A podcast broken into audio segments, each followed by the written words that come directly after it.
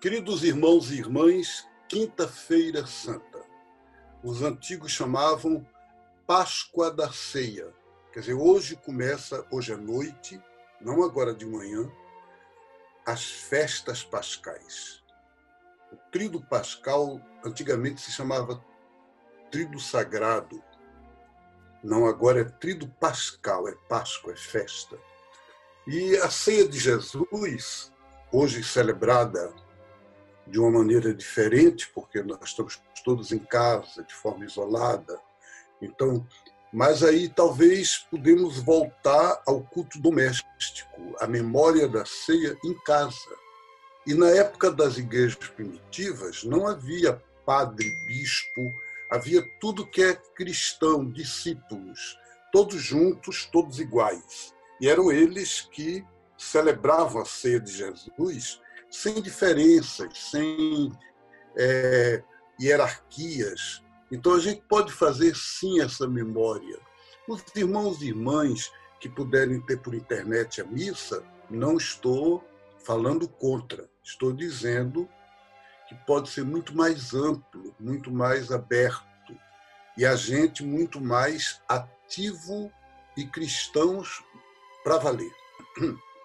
O evangelho de hoje lido na celebração da ceia de Jesus é João 13, 1 a 15. É um evangelho muito lindo, muito comovente.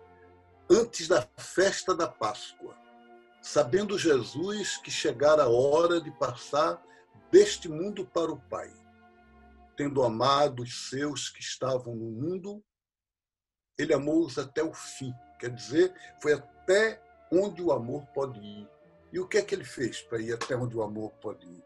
Ele colocou-se à mesa. Ele fez a ceia. A ceia, a ceia do amor até onde o amor pode ir. O que é que significa isso? Que a ceia é como você dar um beijo que expresse o amor que você vive. Havia um personagem por aí até pouco tempo atrás, que se chamava o Beijoqueiro. Onde aparecesse o personagem público, ele ia atrás e beijava. Então, às vezes, as celebrações nossas têm um pouquinho esse, esse risco de haver o beijo e não haver nada por trás do beijo. Quer dizer, é o sacramento sem a realidade do sacramento. É importante que a vida inteira da a gente seja a expressão daquilo que a gente faz na celebração da ceia. E para mostrar isso, o Evangelho de João diz: Jesus sentou-se à mesa, depois levantou-se, tomou uma toalha, colocou na cintura, tirou um manto, colocou a toalha na cintura e pôs-se a lavar os pés dos discípulos.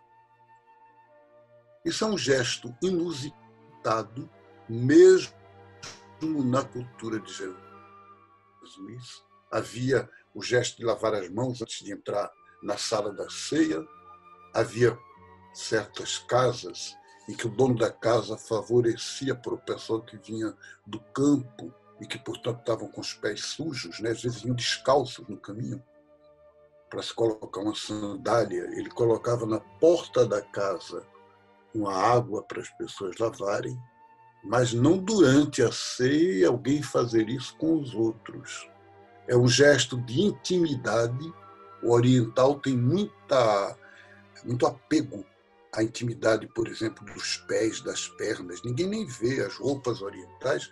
Vocês sabem pelos filmes, pelas, pelas pinturas, que o oriental não é como nós ocidentais, que usamos roupas que aparecem a parte da perna ou do joelho. Não, não existe isso, nem da mulher nem do homem. Os homens usam todos aquelas túnicas compridas até hoje nos países árabes. E então, vocês imaginam Jesus se levantar, colocar-se na mesa, nos pés dos discípulos, e cada um deles ele lavando. Eles ficaram espantados, foi um, um sobressalto.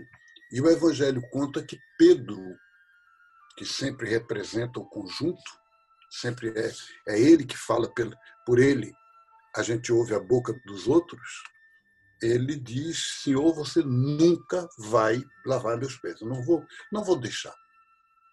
E Jesus disse: Se eu não lavar seus pés, você não tem parte comigo. E nesse momento, Pedro entra em si e diz: Senhor, se for assim, então lave meus pés, minha cabeça. E Jesus diz: Não precisa. Quer dizer, Pedro tinha entendido mal, tinha entendido que Jesus queria fazer um novo rito. Nas religiões antigas, no judaísmo também, havia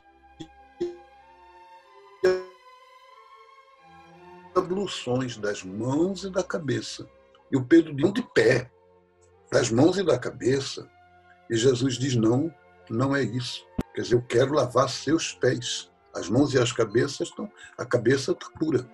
Então, e Jesus faz isso se despindo como na cruz. E o lava-pés é como um anúncio da crucifixão tanta gente, gente, que até hoje fala da cruz de Jesus como o sacrifício que ele ofereceu ao Pai, que o Pai precisava que Jesus morresse na cruz. Vamos acabar com isso. Qual é o pai que quer ver seu filho morto? Como é que Deus ia querer que Jesus morresse na cruz? O que Jesus fez foi se doar à humanidade foi enfrentar os poderes do mal para dizer que nós todos temos que fazer isso. O que Jesus fez foi o que Dom Romero fez em El Salvador, dando a sua vida para salvar a vida dos pobres. Foi o culpado Josinho, a irmã Dorothy e tanta gente, Margarida Alves, na Paraíba, todos esse, esses irmãos e irmãs fizeram e fazem é o que as pessoas estão fazendo hoje, correndo risco quando providenciam comida para o povo da rua, fazendo marmita solidária. Quando continuam os enfermeiros, os médicos a cuidar dos doentes, sabendo que estão correndo riscos de vida. Isso é o que Jesus fez. E o Evangelho de João, que a gente vai ouvir amanhã, o relato da paixão, começa mostrando Jesus no Horto das Oliveiras,